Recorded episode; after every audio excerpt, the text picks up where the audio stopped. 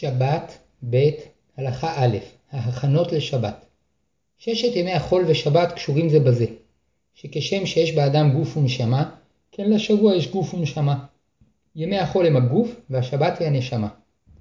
וכשם שהאדם השלם הוא אדם שנשמתו וגופו פועלים יחד בהרמוניה, כאשר הגוף מקבל השראה רוחנית מהנשמה ונותן לנשמה יכולת לבוא לידי ביטוי, כמו כן השבוע השלם הוא שבוע שבו הקשר בין השבת לימי החול הוא קשר הדוק. בימי החול אנו מכינים את כל צורכי השבת, ועל ידי כך ימי החול מתרוממים ומתקדשים ויונקים מן השבת את ערכם. אמרו חכמים על שמאי הזקן, שכל ימיו היה אוכל לכבוד שבת. היה מוצא בהמה נאה, אומר זו לשבת. מצא אחרת נאה המנה, אוכל לראשונה, ושיער השנייה המשובחת יותר לשבת. כלומר בכל ימות החול היה אוכל תמיד את המאכל הפחות טוב, משום שאת הטוב היה שומר לשבת. נמצא אפוא שכל ימיו היה אוכל לכבוד שבת, וחושב כיצד לכבדה ולקדשה. אבל הלל הזקן מידה אחרת הייתה לו, שכל מעשיו לשם שמיים, ואף את ימות החול היה מכבד ומקדש, שנאמר ברוך השם יום יום. לכן כשהיה מזדמן לפניו מאכל טוב בימות השבוע, היה אוכלו, שהיה בוטח בהשם, שכמו שזימן לפניו מאכל טוב ליום חול, כך יזמן לפניו מאכל משובח יותר לכבוד שבת קודש. וכך היה נותן לכל יום את הכבוד והערך הראוי לו. כתבו הפוסקים שגם לדעת הלל הזקן, בדרך כלל עדיף לנהוג כשמאי, ולשמור את המאכל הטוב לשבת, אלא שהוא היה מיוחד במידת ביטחונו, שבטח בהשם שיזמן לו את המאכל המשובח ביותר לשבת. אבל אדם שאינו בוטח בזה, צריך לכבד את השבת ולשמור את המאכל הטוב לשבת. בימינו אין כמעט משמעות לדין זה, משום שבחנויות מצוי שפע עצום של מוצרים במשך כל ימות השבוע, ואין סיבה לחשוש שאם נאכל מאכל טוב מסוים ביום, בימות החול, לא נוכל למוצאו בחנויות לקראת השבת. לפיכך העיקר כיום לתכנן את הקניות באופן כזה שמאכלי השבת יהיו המשובחים ביותר. טוב לומר בשעת הקניות שקנייה זו לכבוד שבת קודש, והרי זה בכלל מצוות זכור. וטוב לטעום את המאכלים שמכינים לשבת, כדי להתאימם כראוי ולענג בהם את השבת.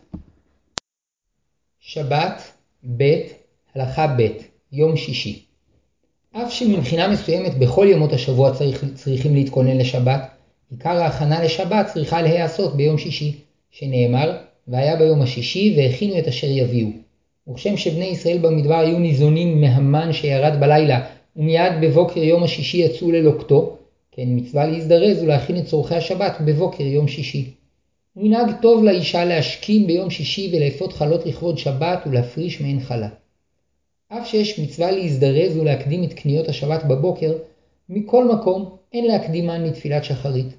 וכן מי שרגיל ללמוד לאחר התפילה ילמד כמנהגו, ולאחר מכן יזדרז לקנות ולהכין את צורכי השבת. ורק כאשר יש חשש שמא לאחר התפילה לא יישארו בחנות מוצרי מזון לשבת, מותר להקדים ולקנות את צורכי השבת לפני תפילת שחרית. כתבו האחרונים שיותר טוב לקנות את מאכלי השבת ביום שישי מאשר ביום חמישי. מכיוון שניכר יותר בקניות הנעשות ביום שישי שהן לכבוד שבת. ועוד טעם ישנו, שבעבר, כשלא היו מקררים, לא היו אמצעים לשמר את המאכלים טריים, וכדי שמאכלי השבת יהיו משובחים, היה צורך לקנותם ולבשלם ביום שישי. אולם גם אז, וקל וחומר היום, מאכלים שייתכן שלא ימצאים ביום שישי, או שהכנתם לוקחת זמן מרובה, עדיף לקנות ביום חמישי.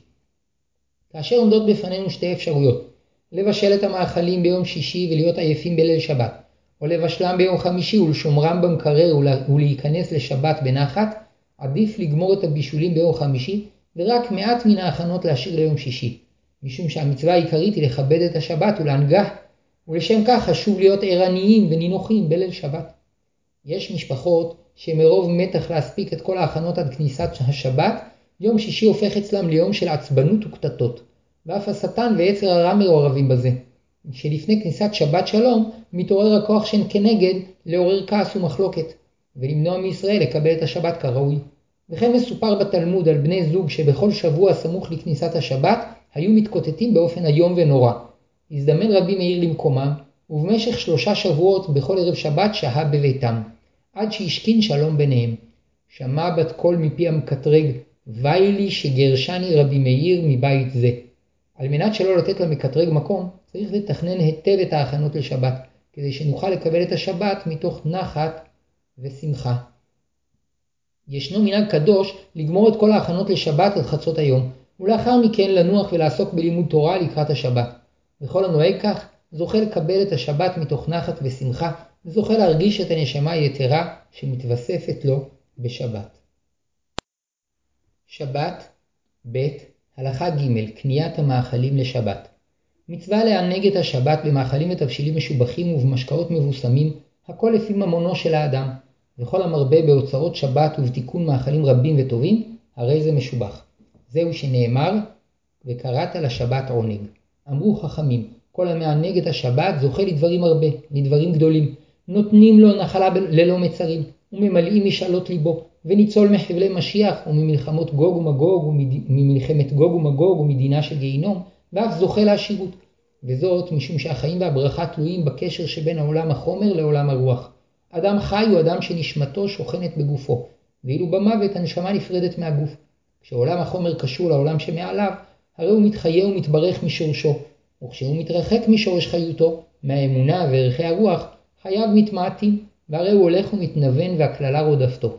עניינה המיוחד של השבת, שיש בה תוספת קדושה שמתגלה בנשמה ובגוף כאחד, בתורה ובתפילה וגם בסעודות השבת. על ידי כך נוצר איחוד גדול בין הרוח לחומר, בין הנשמה לגוף, והחיים מתגברים והברכה שופעת לעולם. לפיכך אמרו חכמים שהמענג את השבת כראוי, זוכה לברכות רבות וניצול מן הפורענות. צריך אדם להשקיע במאכלי השבת כפי יכולתו וכפי רגילותו במשך השבוע. כלומר, אין צורך לקנות לכבוד שבת את המאכלים היקרים ביותר שקיימים בשוק, אלא צריך לקנות מאכלים יותר טובים מהמאכלים שרגילים לאכול בימי החול, כל משפחה לפי מנהגה. אפשר לומר שראוי שמחיר המאכלים של שבת יהיה לכל הפחות כפול ממחיר המאכלים ביום חול. והמהדרים מרבים יותר בהוצאות שבת, ויש להם על זה שכר גדול. מי שמצבו דחוק, ואין ביכולתו לקנות מאכלים משובחים לשבת, יצמצם בהוצאות מאכליו בימות החול, כדי שלכל הפחות יוכל להוסיף דגים קטנים לכבוד שבת. ויש אנשים שרגילים לבזבז כסף על מותרות, ורק כשהם מגיעים להוצאות הקשורות לצורכי מצווה, הם מתחילים לחסוך ולקמץ. אולם באמת, ראוי לאדם לחסוך במותרות, ולפזר ולהדר בהוצאות מצווה. אמרו חכמים שפרנסתו של אדם קצובה לו מראש השנה עד ראש השנה, ועליו להיזהר שלא יוציא הוצאות מיותרות, פן יחרוג ממה שקצבו לו, ויישאר ללא כלום. חוץ מהוצאות שבתות וימים טובים והוצאות בניו לתלמוד תורה, שאם הוציא פחות, פוחתים לו ממה שנקצב, ואם הוציא, הוסיף והוציא והוציא יותר, מוסיפים לו על קצבתו. מי שאין לו כסף מזומן לקניית מאכלי השבת, ילווה כסף כדי לענג את השבת. ואל ידאג שמא תארה לו תקלה ולא יוכל להחזיר את ההלוואה. שאמר הקדוש ברוך הוא לישראל, בניי, לבו עליי וקדשו קדושת היום והאמינו בי ואני פורע. וזאת בתנאי שאינו סומך על הנס, אלא יש לו עסק מסודר או משכורת קבועה או חיסכון שעליו הוא יכול להישען. שעליו אמרו חכמים שלא ידאג שמא לא יצליח להחזיר את חובו, כי אם ינהג כראוי, יעבוד בחריצות ולא יבזבז את כספו, השם יסייע בידו שיוכל לשלם את חובו. אבל מי שאינו יודע כיצד יחזיר את חובו, לא ייקח הלוואה כדי לענג את השבת, שלא יהיה חס וחלילה רשע שאינו משלם את חובותיו, וגם לא יפשוט ידו לקבל צדקה, אלא יאכל בשבת מאכלים פשוטים, וכפי שאמר רבי עקיבא, עשה שבתך חול ואל תצטרך לבריות, ובזכות שלא יזדקק לבריות, יתעשר. אבל עני, שכבר נאלץ לפשוט ידו לקבל צדקה לצרכים שונים, ייטול צדקה כדי לענג את השבת. שבת ב. הלכה ד' כבוד השבת בבגדים מצווה לכבד את השבת שנאמר וקראת לשבת עונג לקדוש השם מכובד.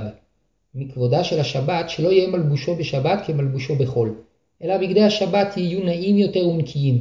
כתבו הפוסקים בשם האריזל שטוב שלא ללבוש בשבת דבר, דבר ממה שלבש בחול. היינו שהבגדים העליונים יהיו מיוחדים לשבת וחגים, ואת הלבנים יחליף לקראת השבת בלבנים נקיים ומכובסים. ויש מחמירים לקנות אפילו נעליים מיוחדות לשבת.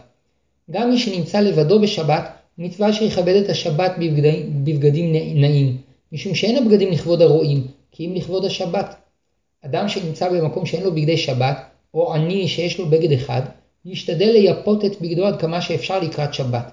וכן מסופר בתלמוד הירושלמי, שדרש רבי סמלי בציבור, שצריך שיהיו לכל אדם שני מלבושים, אחד לחול ואחד לשבת. בכו תלמידיו כנגדו ואמרו, עניים אנחנו, ואין לנו אלא מלבוש אחד. אמר להם, אף על פי כן צריכים אתם לייפות אותו לקראת שבת, וכן חיילים צריכים ללבוש בשבת מדי א', וכשאין להם אפשרות, יסדרו וינקו את בגדיהם כפי יכולתם. אחת מעשר התקנות שתיקן עזרא הסופר היא שיחפשו את הבגדים ביום חמישי. שתי משמעויות לתקנה. א', שאין ללבוש בשבת בגדים שאינם נקיים, ולכן תיקן לחפשם לכבוד שבת. ב', הואיל ומלאכת הכביסה הייתה קשה, תיקן שיחפשו ביום חמישי, כדי שיום שישי יישאר פנוי להכנת התבשילים והבית לשבת. אמנם כיום שמלאכת הכיבוס נעשית במכונה, מותר לכבס בגדים ביום שישי, שאין בזה טורח והפרעה להכנות לשבת, אך את בגדי השבת טוב להקדים ולכבס ביום חמישי כתקנת עזרא. ככלל ניתן ללמוד מתקנת עזרא שיש להיזהר שלא להפוך את יום שישי ליום עמוס בעבודות קשות וטרדות, אלא להשאירו פנוי יחסית, כדי שנוכל להתכונן בו לשבת בנחת ורוגע. שבת ב' הלכה ה' כבוד השבת בהכנת הגוף והבית. כשם שצריך להכין בגדים נעים ונקיים לשבת, כך צריך להכין את הגוף לקראת השבת. ואף זה מכלל מצוות כבוד השבת. לפיכך אמרו חכמים שמצווה להתרחץ לקראת שבת, והרחצה צריכה להיות במים חמים, שהם מנקים את הגוף היטב, אבל המתרחץ במים קרים או פושרים לא קיים את המצווה. בעבר, כשהיה קשה להביא מים לרחצה, המצווה הייתה לרחוץ את הפנים, הידיים והרגליים ולחפוף את הראש, והמהדרים היו רוחצים את כל הגוף בחמים. אבל כיום, שיש לנו מקלחות ודודי חימום חשמליים, מצווה לרחוץ את כל הגוף בחמים. קל וחומר הוא שאם לפני אירועים חברתיים אדם רגיל לרחוץ את כל גופו, ודאי שלקראת שבת המלכה יש להתרחץ בצורה המושלמת ביותר. אין להתרחץ סמוך מדי לשבת, כדי שלא יבוא מתוך כך לחילול שבת בכיבוי האור והדוד, ויצא שכרו בהפסדו. אדם שצריך להסתפר, מצווה שיסתפר ביום שישי לקראת שבת, ומי שרגיל להתגלח, מצווה שיתגלח לקראת שבת, וכן מצווה לקצות ציפורניים לכבוד השבת. ויותר טוב להתגלח ולקצות את הציפורניים בערב שבת לאחר חצות, שאז ניכר יותר שמדובר בהכנות לשבת. אבל גם לפני חצות היום הוא זמן טוב להכנות, ומי שיודע שיהיה טרוד ביום שישי, יסתפר ויקצוץ את ציפורניו ביום חמישי. גם את הבית צריכים להכין לכבוד שבת, לנקותו, לערוך את השולחן במפה נאה ולסדר את הכיסאות שסביבו. ויש להקפיד בכל משך השבת, גם בין הסעודות, שהבית והשולחן יהיו מסודרים כראוי. כמו כן, ראוי לערוך את, השולחן, את שולחן השבת לקראת הסעודות בצלחות נאות וסכו"ם נאה וכוסות יפות. בדרך כלל, אנשים סבורים שהקדושה מתגלה רק בענייני הרוח כלימוד ותפילה, ואילו צורכי הגוף כאכילה ושינה, עיסוק בנוי וטיפוח הגוף, מנוגדים ומפריעים להתעלות רוחנית, ועדיף לאדם לסגף את גופו, שכן שורש יצר הרע בגוף. והנה, באה השבת ומלמדת אותנו כי אפשר לקדש את הגשמיות. הקדושה יכולה להתגלות גם באכילה מענגת, בבגדים נעים ובסידור הבית. יתר על כן, השלמות היא דווקא כאשר הקדושה מתגלה בכל מרכיבי המציאות, הרוחני והגשמי. ולכן אנו מברכים איש את רעהו בשבת שלום, שהשבת עושה שלום בין הרוח והחומר, ומתוך כך נעשה שלום בין איש לאשתו ובין אדם לחברו. זהו שאמרו חז"ל, שני מלאכי השרת מלווים לו לאדם בערב שבת מבית, מבית הכנסת לביתו, אחד טוב ואחד רע. וכשבא לביתו ומצא נר דלוק ושולחן ערוך ומיטתו מוצעת, מלאך טוב אומר, יהי רצון שתהא לשבת אחרת כך. ומלאך רע עונה אמן בעל כורחו. ואם לאו, מלאך רע אומר, יהי רצון שתהא לשבת אחרת כך. ומלאך טוב עונה אמן בעל כורחו. בשבת אפשר לגלות את ערכי הקודש בשלמות, ברוח ובחומר כאחד. ולכן, כשהבית והשולחן ערוכים כראוי, אף המלאך הרע עונה אמן בעל כורחו. אמנם, גם כאשר הבית והשולחן לא סודרו כראוי ומאכלי השבת התקלקלו, צריך להיזהר מאוד שלא לכעוס ולהתקוטט, כי כבודה של השבת שיהיו בני המשפחה בשלום זה עם זה. וכפי שנאמר, טוב ארוחת ירק ואהבה שם, מישור אבוס ושנאה בו. טוב פת חרבה ושלווה בה, מבית מלא זבחי ריב. וכתב בספר חסידים, טוב ארוחת ירק בשבת, ואהבה שם עם אשתו ובני ביתו. מישור אבוס ושנאה בו, שלא יאמר אדם אקנה מעדני שבת, ויודע שיתקוטט עם אשתו או אביו ואמו ואשר עמו. זהו שנאמר וכיבדתו, יכבד את השבת שלא יריב בו. שבת, ב', הלכה ו', המצווה להשתתף בהכנות לשבת. נאמר, והיה ביום השישי והכינו את אשר יביאו. מכאן שיש מצווה להכין ביום שישי את צורכי השבת. ואפילו אדם עשיר ונכבד, שיש לו משרתים שמכינים לו את כל צרכיו, ובמשך השבוע הוא אינו נוקף אצבע בביתו, צריך להשתדל לעשות בעצמו משהו לכבוד שבת. ולא יאמר, האח אטרח במלאכות פשוטות ואפגום בכבודי, אלא ידע שזהו כבודו להתכונן לשבת קודש ולכבדה. ואפילו מי ששוקד בתורה, ויש אחרים שמכינים עבורו את השבת, מצווה שישתתף בעצמו באיזו הכנה לקראת השבת. מסופר בתלמוד על גדולי ישראל ונכבדי הדורות שהיו משתתפים בעצמם בהכנות לשבת. רבה היה ממלח דגים לקראת שבת. רב חיסדה היה מחתך את הירקות דק דק לקראת השבת. רבה ורב יוסף היו מבקעים את העצים לצורך האש בתנור. רבי אבהו ורבי זרע היו מדליקים את האש לצורך תבשילי השבת. רב הונה ורב פאפה היו מכינים את נרות השבת, ורב נחמן היה מנקה את הבית, מכניס את הרהיטים לצורך השבת ומפנה את רהיטי החול. לא כאן המקום לספר בהרחבה על מעמדו של כל אחד מגדולי ישראל שהזכרנו, אולם צריך לציין שמדובר באנשים נכבדים ביותר, שלא היו בדורם נכבדים כמותם. הם היו גדולי התורה וראשי הציבור. למשל, רבה ורב יוסף כיהנו כראשי ישיבות בבבל, ובאותם הזמנים שני ראשי הישיבות הגדולות שבבבל, סורה ופומבדיטה, הנהיגו יחד את, עם ריש גלותה את כל העולם היהודי. באזור שהיה תחת אחריות ראש הישיב, הישיבה, לא היה אדם מתמנה למשרה ציבורית ללא הסכמתו, ולא הייתה נקבעת תקנה או החלטה על גביית מיסים ללא אישורו, והם, עם כל כבודם וגדולתם, היו מבקעים בעצמם עצים לכבוד השבת. גם רב הונא, רב חיסדא, רב פאפה ורבא כיהנו כראשי ישיבות בבבל, ורבי אבאו היה מנהיג היהדות בארץ ישראל. אמרו חכמים, שלושה דברים צריך אדם לומר בתוך ביתו ערב שבת עם חשיכה. א', לשאול אם איסרו את הפירות, שאם לא איסרו, יעשר הוא. ב', לשאול אם הניחו עירוב חצרות, שאם לא הניחו עירוב, יניחו. ג', להזכיר להדליק את הנר בזמן. כיום בדרך כלל הפירות שאנו קונים מאוסרים, ואת העירוב הגבאים מתקנים, ולכן אין צורך לשאול על כך.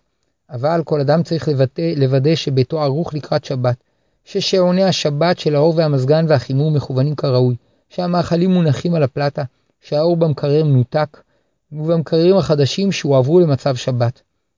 וכן נכון להפריד בערב שבת את גביעי הפלסטיק של מעדני חלב, ולפתוח בקבוקים שיש להם פקקי מתכת. וטוב לפתוח לפני שבת קופסאות שימורים ואריזות שמשמשות לאחסון המאכלים שבהם למשך כמה ימים. שבת, ב. הלכה ז' איסור קביעת סעודה בערב שבת. יום שישי הוא יום שבו צריך להתכונן לשבת. לפיכך, אסרו חכמים לקבוע בו סעודה ומשתה יותר ממה שרגילים בימות החול. שאם יאכל סעודה גדולה ביום שישי, לא יהיה לו תיאבון לסעודת ליל שבת. ועוד, שיש בזה פגיעה בכבוד השבת, שהוא משווה את כבוד השבת לכבוד ימי החול. ועוד, שיש לחשוש שהעיסוק בסעודה הגדולה יפריע להכנות לקראת שבת. ואפילו סעודת מצווה, כגון שרוצים לערוך סעודה גדולה לכבוד סיום מסכת, אסור לקבוע ביום שישי. אמנם לפני חצות היום, מותר לקיים ארוחה רגילה לכבוד הסיום. מסופר בתלמוד על משפחה אחת שהייתה בירושלים, שהייתה נוהגת לערוך סעודות חשובות ביום שישי, ובעוון זה ירדה מגדולתה ונעקרה. כאשר זמנה של סעודת המצווה קבוע, כי סעודת ברית מילה ביום השמיני ופדיון הבן ביום השלושים, מותר לקיימה ביום שישי. שהואילו זמנן קבוע מהתורה, ומצווה לערוך לכבודן סעודה גדולה, אין בקיום הסעודה הגדולה פגיעה בכבוד השבת. ונכון לקיימה לפני חצות, כדי שלא לפגוע בהכנות לשבת, וכדי שיהיה לסועדים תיאבון בסעודת ליל שבת. וכל מה שאסרו חכמים הוא דווקא הסעודה גדולה, אבל ארוחה רגילה מותר מעיקר הדין לאכול במשך כל יום שישי. אלא שאמרו חכמים שמצווה להימנע מלאכול ארוחה עם לחם במשך שלוש השעות הסמוכות לשבת, כדי להגיע לסעודת ליל שבת בתיאבון. ומעט עוגות ופירות אפשר לאכול עד לשעת קבלת השבת, ובתנאי שאכילתם לא תפגע בתיאבון של סעודת השבת. היו חסידים שהחמירו על עצמם שלא לאכול כלל במשך כל יום שישי, משום שהרגישו בעצמם שאם יאכלו, תיאבונם בעת סעודת השבת יפחת. ומי שסובל מהתענית, אין ראוי שינהג כך, כדי שלא ייכנס לשבת כשהוא מעונה. בכל אופן ראוי לכל אדם לתכנן את מאכליו ביום שישי, כך שייכנס לשבת כשהוא רעב, ויוכל להתענג בסעודת ליל שבת. שבת, ב. הלכה ח' איסור עשיית מלאכה בערב שבת. אסרו חכמים לעשות מלאכה בערב שבת מזמן המנחה, והעושה אז מלאכה אינו רואה ממנה ברכה. וזמן האיסור הוא משעת מנחה קטנה, כלומר בשעתיים וחצי הזמניות שלפני שקיעת החמה. ואומנם יש מחמירים וסוברים שהאיסור מתחיל כבר מעת מנחה גדולה, היינו חצי שעה אחר חצות היום, אלא שהואיל ודין זה מדרבנן, אפשר לסמוך על הדעה המקילה ולעבוד עד שעתיים וחצי לפני שבת. ואף מי שסיים את כל הכנותיו לשבת, אסור לו לעשות מלאכה באותו הזמן, מפני שאין זה מכבוד השבת שסמוך לכניסתה יעסוק יהודי במלאכה שאינה קשורה להכנות לקראתה. דווקא מלאכ, מלאכת קבע אסרו חכמים באותן השעות, אבל מלאכה ארעית מותר לעשות.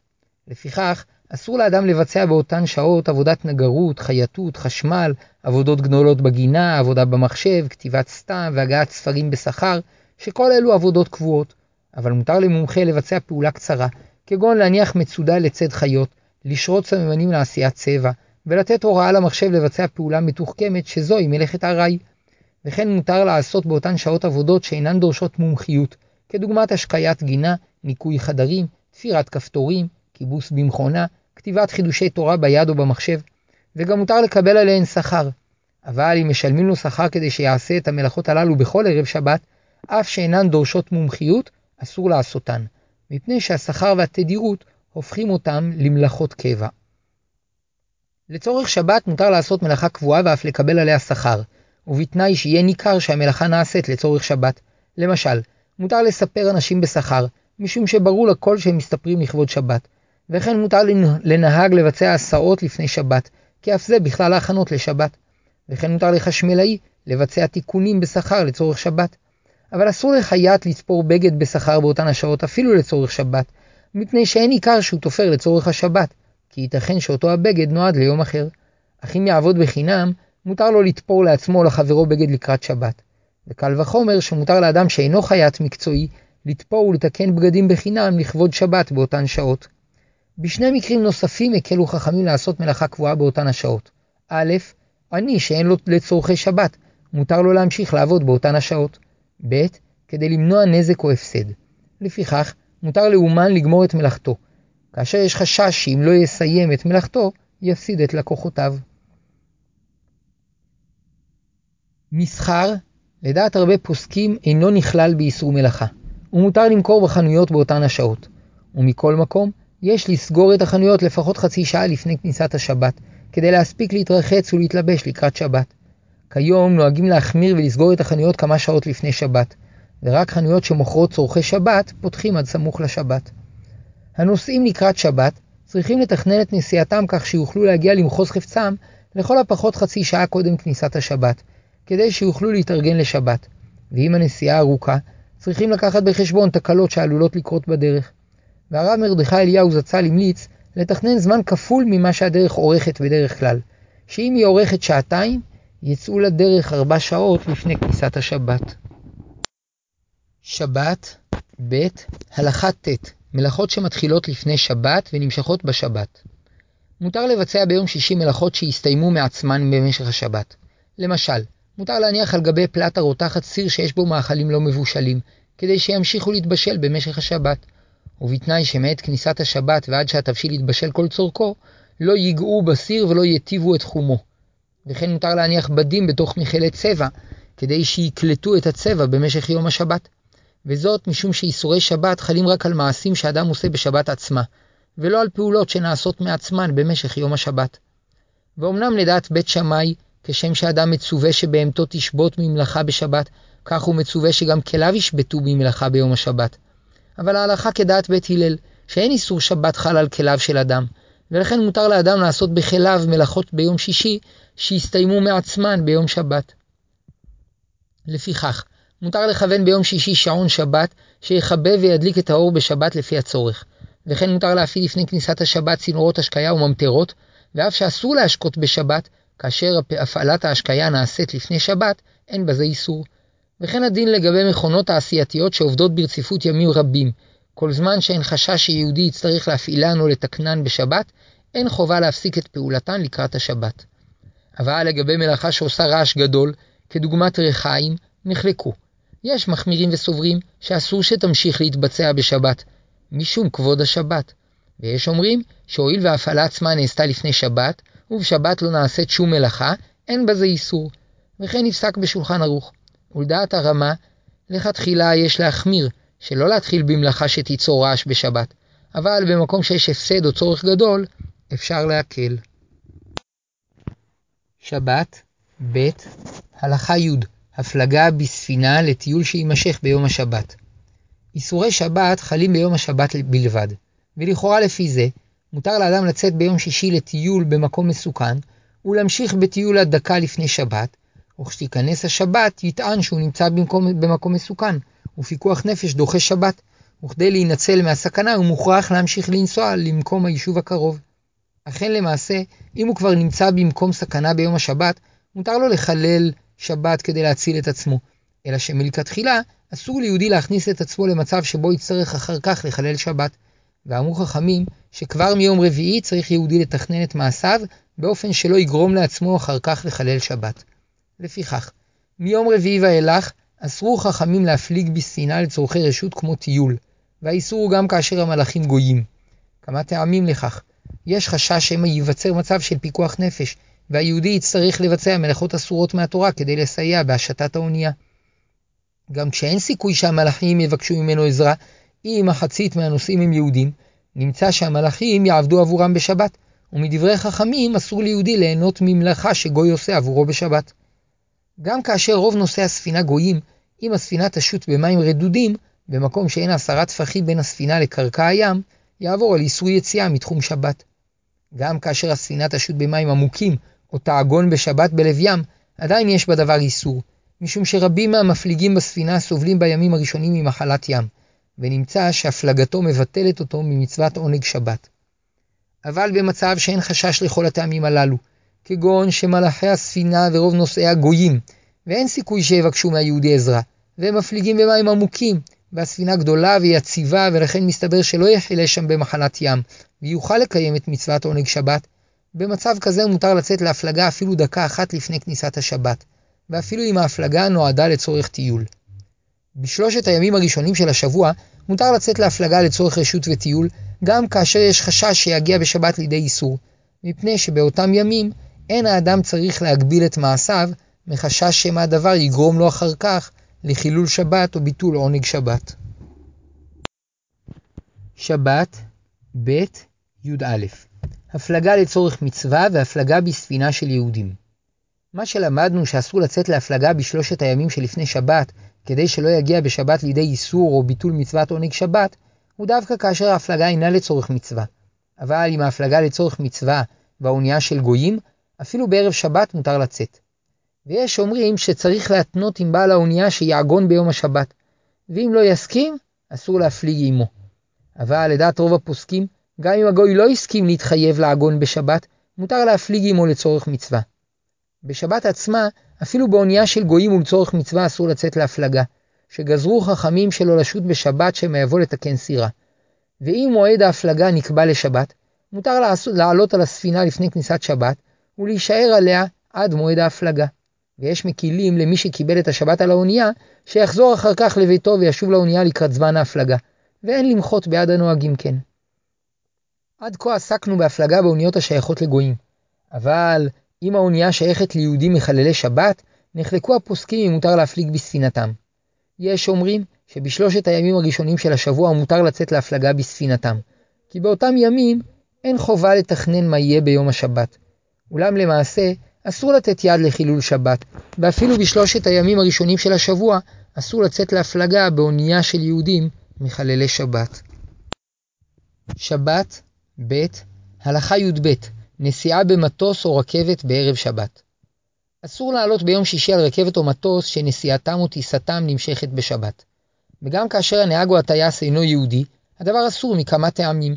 א', מפני איסור תחומין, שאסור מדברי חכמים לצאת מהעיר ביום השבת יותר מאלפיים אמה, כשיעור מיל 912 מטר. ואם יוצאים יותר מ-12 מיל, לדעת כמה פוסקים, עוברים על איסור תורה, נמצא שהעולה על מטוס או רכבת לנסיעה שמחוץ לעיר, גורם לעצמו לעבור בשבת על איסור תחומין. ב. משום ביטול מצוות עונג שבת, שהאדם מיטלטל במטוס וברכבת, וגם מקומות הישיבה בדרך כלל צפופים שם, וקשה לענג כך את השבת. ג. מצינו שחכמים אסרו לשבת בקרון שמונהג על ידי גוי, מתוך שחששו שמא היהודי יקטוף זמורה כדי לסייע בהנהגת הבהמה, וגם כשאין חשש כזה, האיסור נשאר במקומו. ד. יש בנסיעה זו זלזול בכבוד השבת, ונסיעה זו היא מעשה של חול, עובדין דחול. וכתב החתם סופר על פי דברי הרמב"ן, שכל מי שאינו שובת ומתנהג בשבת כמו שהוא נוהג בחול, מבטל את מצוות התורה לשבות בשבת.